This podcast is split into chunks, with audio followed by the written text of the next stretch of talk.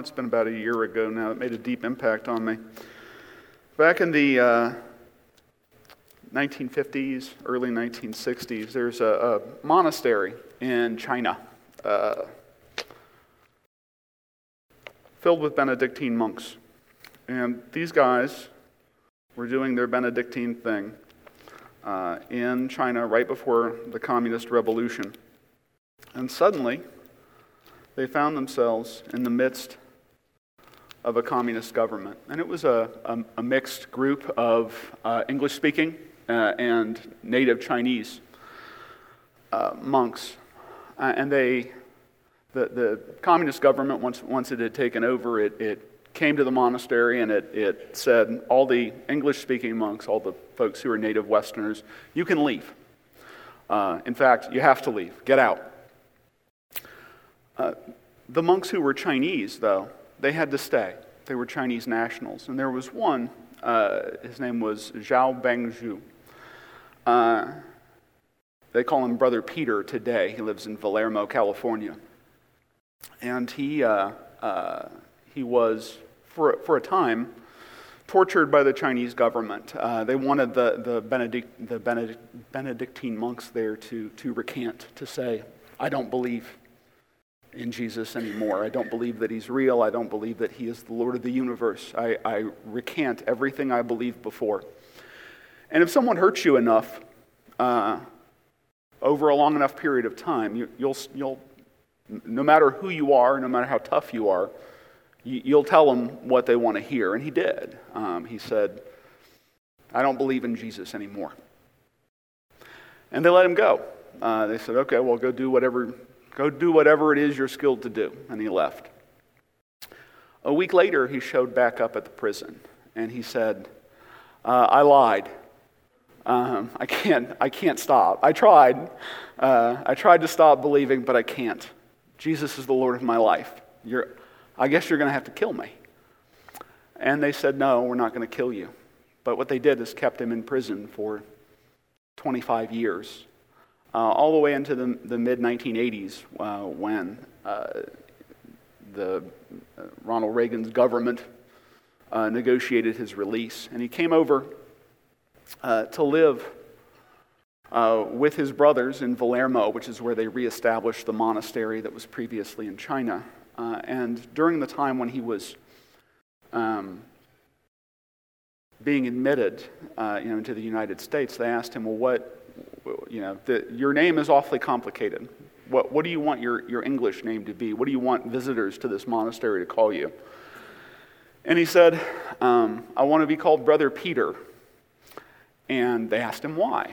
And he said, Because I denied him also, uh, which I think is a sweet story. Uh, it's, he's a, a, a, a deeply deeply spiritual man. This, this uh, story about him made a, a, deep impression on me. But the part that stood out to me the most, uh, they asked him uh, in this, this book, which contains an interview with him, they said, Well, what, what was it like not being able to speak the gospel for 25 years? You know, you were, you were trained and felt called, obviously, right? You, otherwise, you wouldn't have order, entered this monastic order. Why, why on earth or what, what on earth was it like not to be able to speak the gospel? Uh, and he laughed and he said, um, The people who hurt me thought that they were stopping the gospel, they thought that they were keeping me from speaking it. They were writing it on my body, right?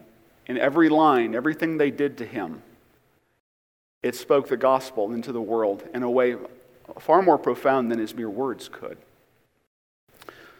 Let's turn to, to First Philippians, which is not a book. Let's turn to the, the Paul's letter to, to, to the Philippians, chapter 1.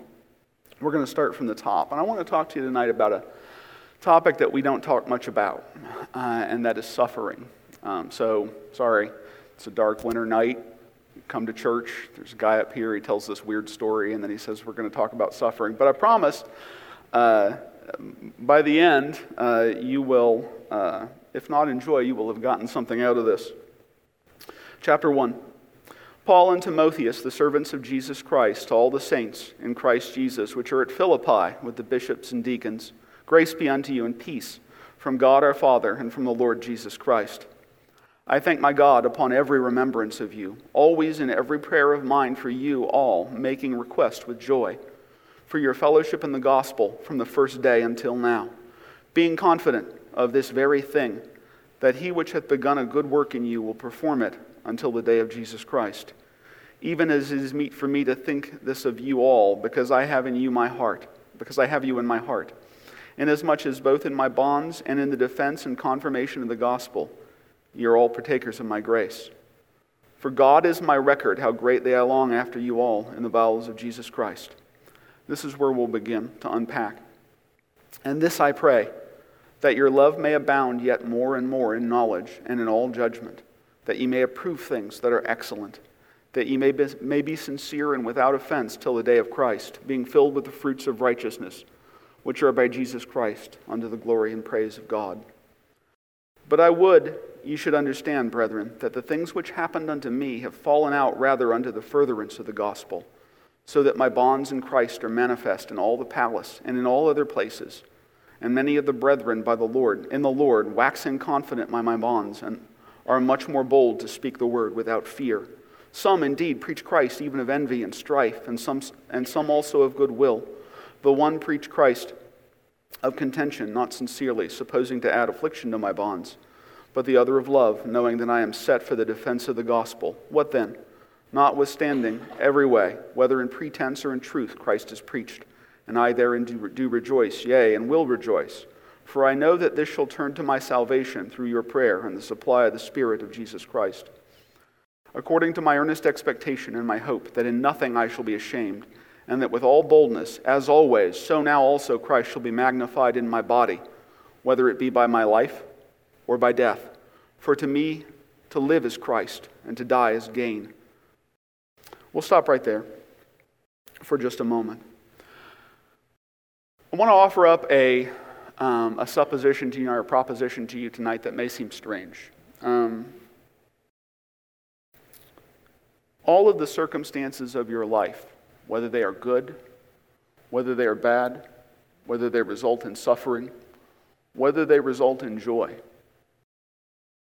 are a means and a method to proclaim the gospel. You say, what do you mean by that? I mean that the hour that you first believed, you became something more than you are. You became more than just a person. You became more. You, you became part of something larger. You became a channel for the gospel to flow into the world.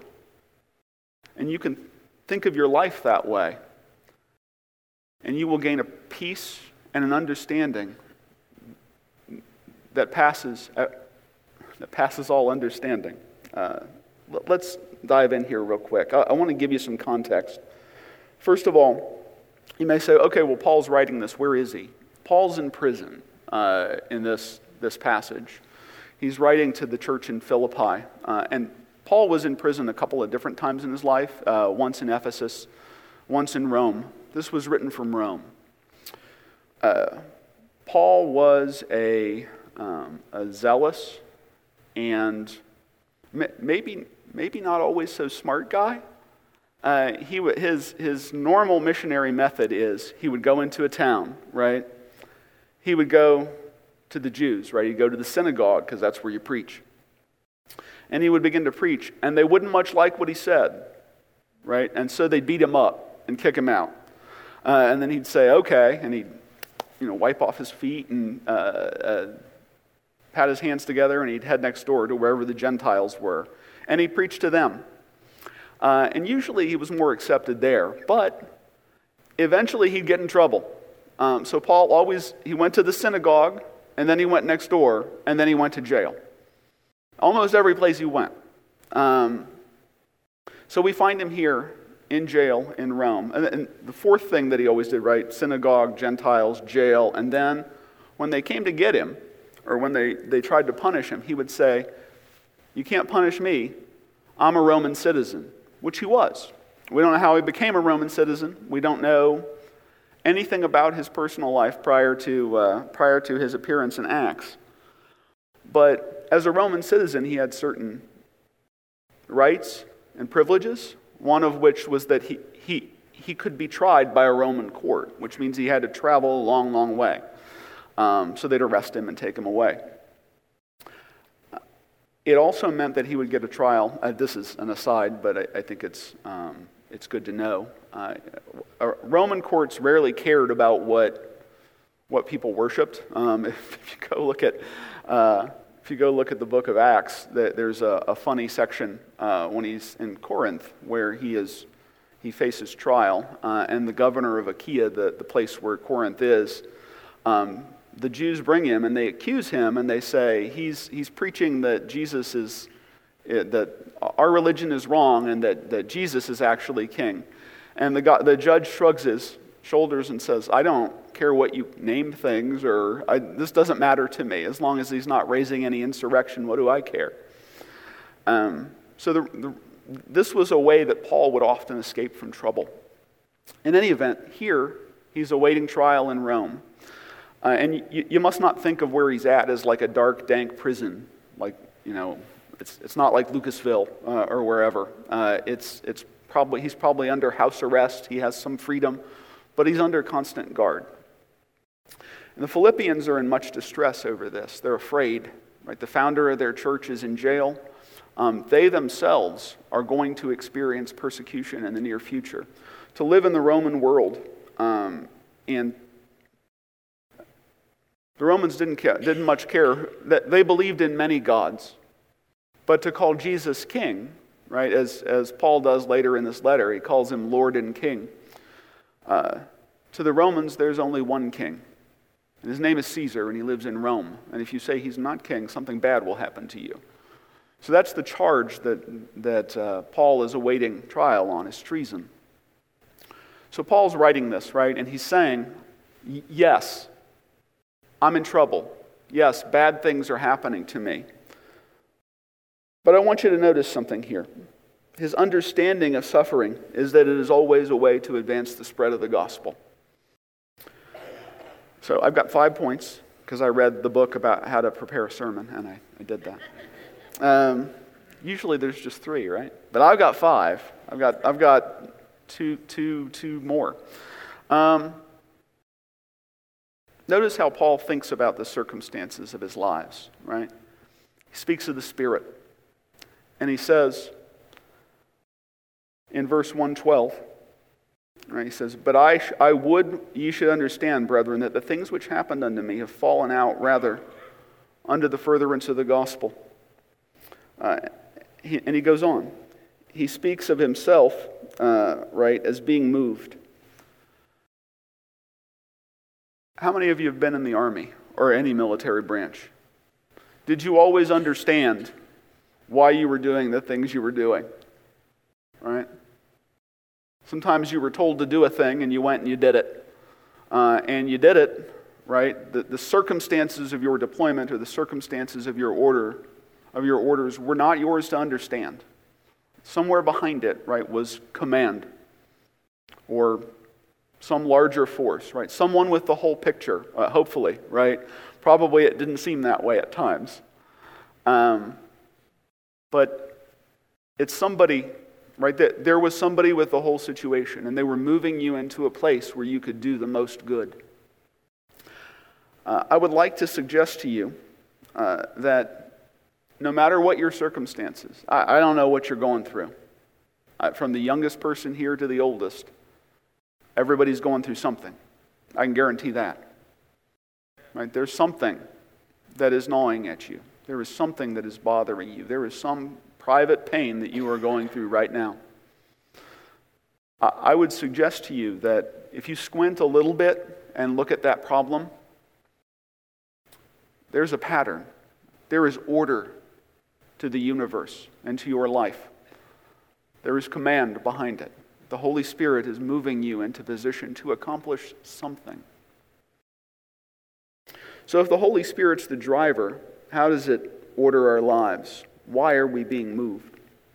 Well, Paul gives us the answer, right? He says, in everything. in verse 12, everything has fallen out, rather, under the furtherance of the gospel, so that my bonds in Christ are manifest in all the palace and in all other places. Skip up to verse 20. According to my earnest expectation and my hope, that in nothing I shall be ashamed, but, but that with all, all boldness, as always, so now also Christ shall be magnified in my body, whether it be by life or by death.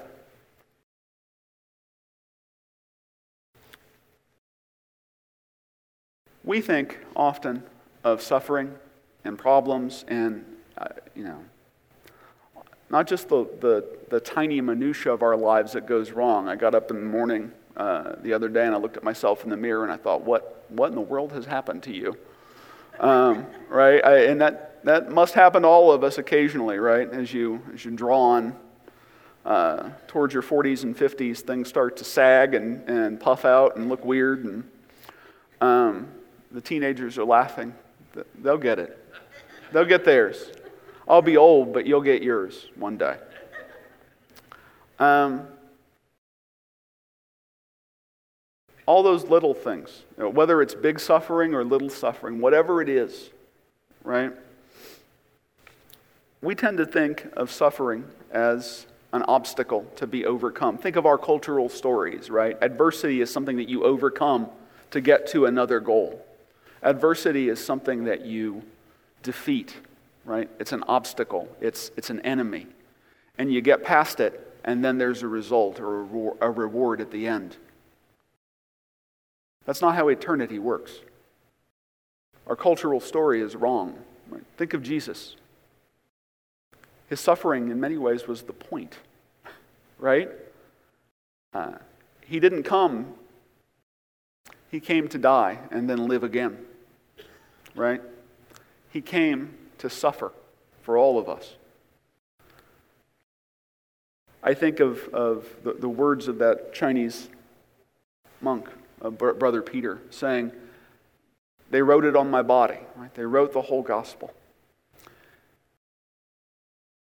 And what you do, and what you suffer, in the circumstances of your life, you are being moved into position in a way that will result in the proclamation of the gospel to people or, or not, depending on how you accept it and process it.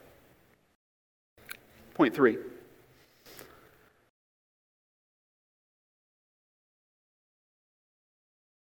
You can, by your attitude and your actions, control whether you're a good conduit for the gospel or a bad one. Anybody know what, what the technical name for the kind of tool that a lever is? is? It's a force multiplier, right? Uh, the longer it is, the better a lever it is. The more it can, sh- the more weight it can shift.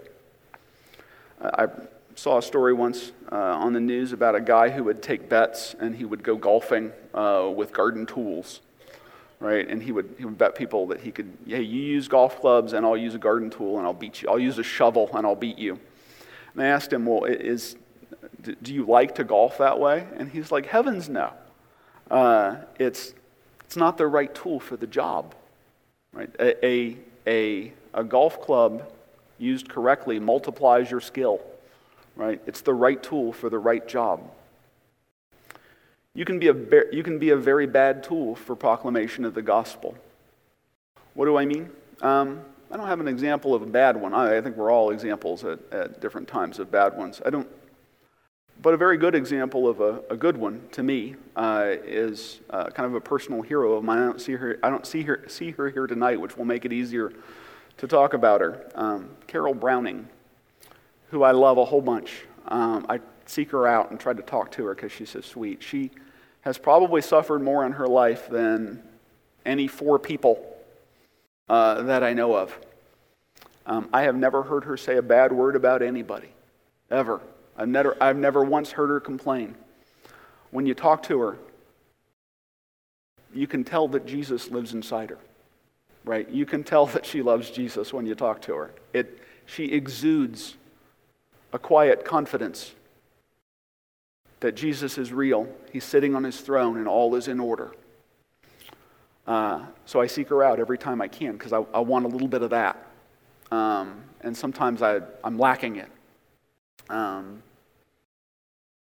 she, by her attitude, by the way that she has accepted the circumstances of her life and, and kind of moved beyond them, has become one of the best tools for the advancement of the gospel that I can ever think of. Uh, her, her quiet love for Jesus is more effective than a thousand sermons. You can choose what kind of tool you are. You can choose whether you are a good conduit for the gospel or a bad one.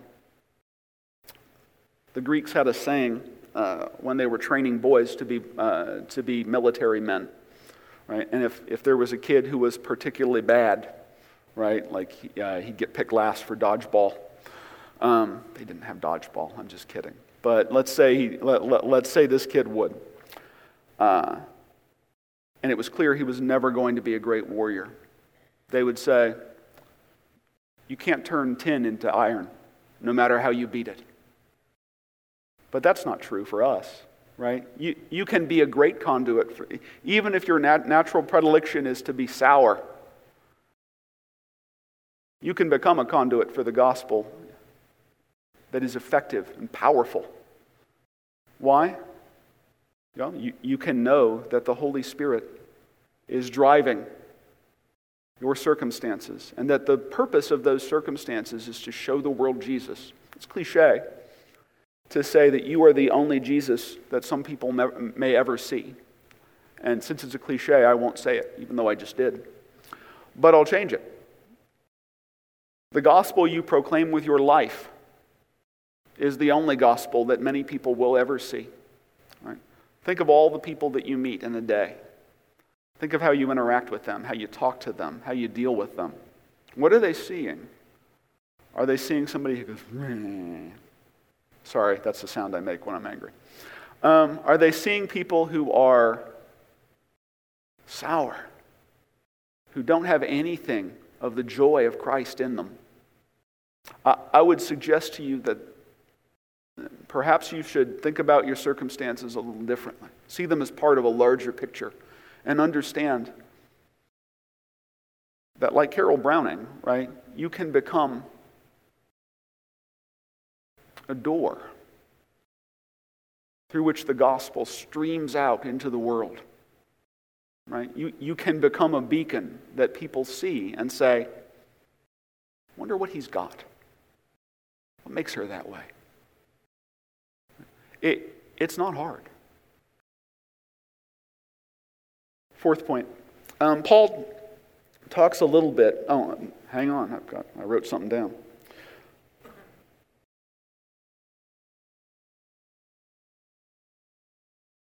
The world says to live in the moment, right? And, and that's, that's partly right, I would suggest to you. You should live in the moment in the sense that what you're doing right now is not a thing that you have to get past. I, I um, have been assigned at work to, uh, to the, um, the Indiana factory of Honda. So every, every Sunday night, in fact, after I get done preaching tonight, I'm going to go drive to Greensburg, Indiana, uh, where there's a Walmart and an Applebee's and not much else. And uh, I'm gonna uh, I'm gonna go sleep in my apartment, and I'm going to get up and I'm gonna go to work. And next next Friday, I'll drive back. Um, I worry about my family. I worry about what it's doing to me. I worry about my career right? I worry about a whole bunch of things all the time, and it's easier to worry when you're alone. Uh, and I get uptight. And I miss the opportunity, right, to make that circumstance an opportunity to proclaim the gospel. Right? I, there are so many people I'm coming into contact with that I never would have otherwise. And they could see in me the Jesus that they won't know otherwise. Right? That's an area in my own life where I need to, to um, I'm preaching mostly for myself. So, uh, but all of us, right? Whether you have a health condition or a personal problem or a whatever, think of it as a way to show Jesus to other people. And I guarantee your attitude will change. It must necessarily change. So, what, what's the effect of doing that? Well, number one, Paul tells us um, in verse. Oh, I missed it.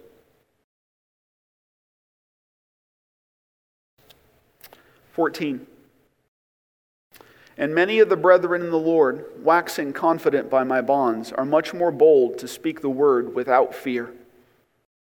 Right? And he goes on to tell us that there are some problems with that, right? There's some of the brethren who are preaching uh, out of, because personally they want to be seen. And then there are some that are, are preaching out of love. And Paul's like, I don't really care as long as they're preaching, as long as they're proclaiming the gospel. But notice the, the impact, right, in his life, in the way that he is engaging his suffering, in the way that he is engaging his circumstances. Right? Christ is showing up in the hearts of his brothers and sisters and is making them bolder to proclaim the gospel than ever they were before.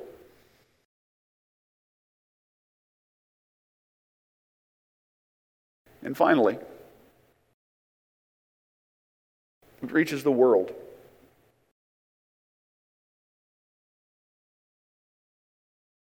He tells us in verse 13 so that my bonds in Christ are manifest in all the palace and in all other places. The words he uses there, uh, it could be translated palace guard. Uh, these are Caesar's own troops who are set to guard him in this villa or house where he's imprisoned. These are hardened, hardened men, right? indebted to, indentured to, totally sold out to the imperial cult. They believe that Caesar is a god. Uh, and they worship him, and they protect him, and they kill his enemies. And Paul, in the midst of his arrest, with these hardened, like the, the most hardened, battle hardened, tough guys that you can imagine,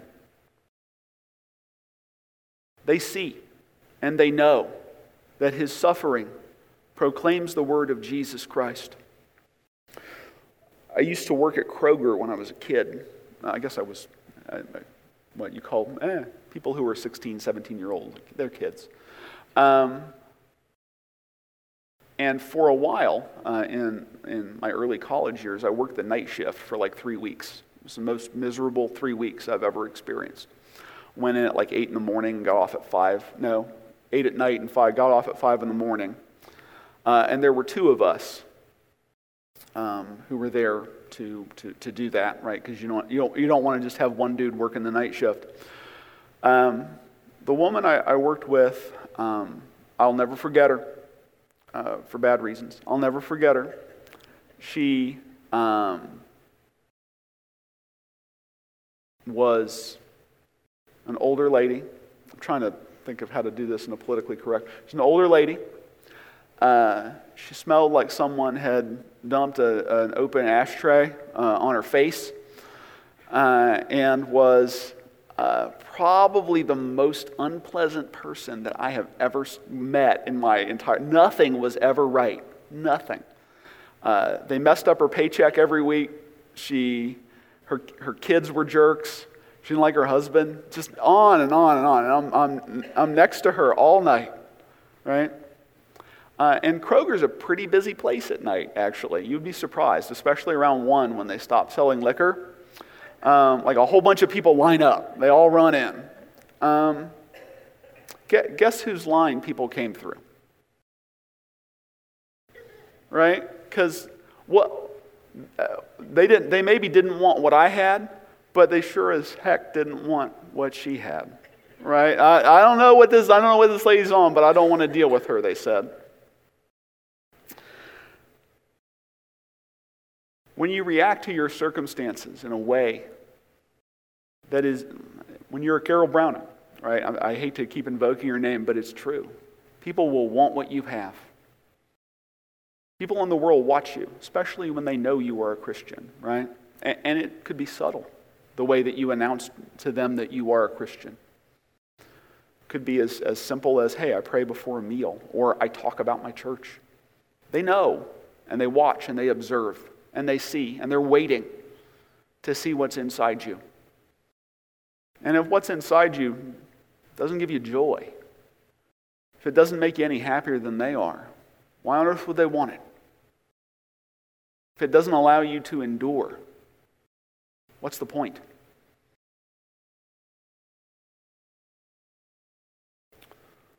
Let me leave you with this.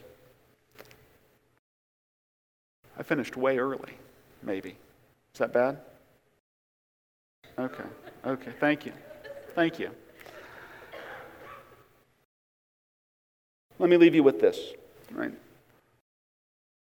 You have a chance every day in everybody or in the form of everyone that you interact with to write the gospel across your life. You don't need to have a degree in theology. You don't need to be bold in right? You don't have to you don't have to ask everybody you meet do you know jesus christ as your personal savior? Right? You don't have to start every conversation with that. You don't need to be a uh, you know a bold witnesser uh, in that way if that's not you. But what you do need to do is in the circumstances of your life whether they're good or bad or, or indifferent and in your interactions with people you have to understand your behavior as writing a gospel into the world that people will see and understand and know. Uh, and if it's, if it's a gospel that is unattractive, if it's a gospel that they couldn't possibly want what you have, you will find yourself, I think, leading a life and having a Christianity that is very shallow indeed. You can, you can be a good tool for the proclamation of the gospel, or you can be a bad one. I, I used to, uh, uh, I was in wood shop for a long time. I know uh, they, I don't know if they do wood shop anymore. They probably do computer labs or something weird now, right? But um, back when I was in, in high school, um, we had wood shop, and I had to. I was creating something, a clock, or I don't know what it is, but uh, I had to saw a piece of wood, right?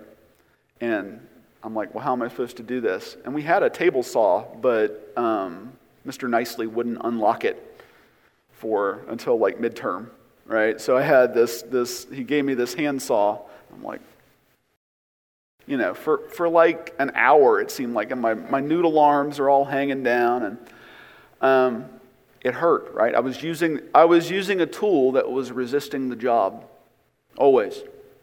Uh, and then uh, about eight weeks into the semester or so, he, he unlocked it. He showed us how to use the table saw. The table saw don't resist, right? As you throw, you, right, went right through. It was very easy. Uh, if the if the table if the uh, the hand saw could talk, it would probably be saying, "Please stop." Right? right? No, don't do that anymore. The table saw doesn't care. You should be a table saw. Right? right? Make, make yourself into the kind of tool that Jesus can use to, or that, that, can, that can proclaim Jesus' gospel to a lost and dying world.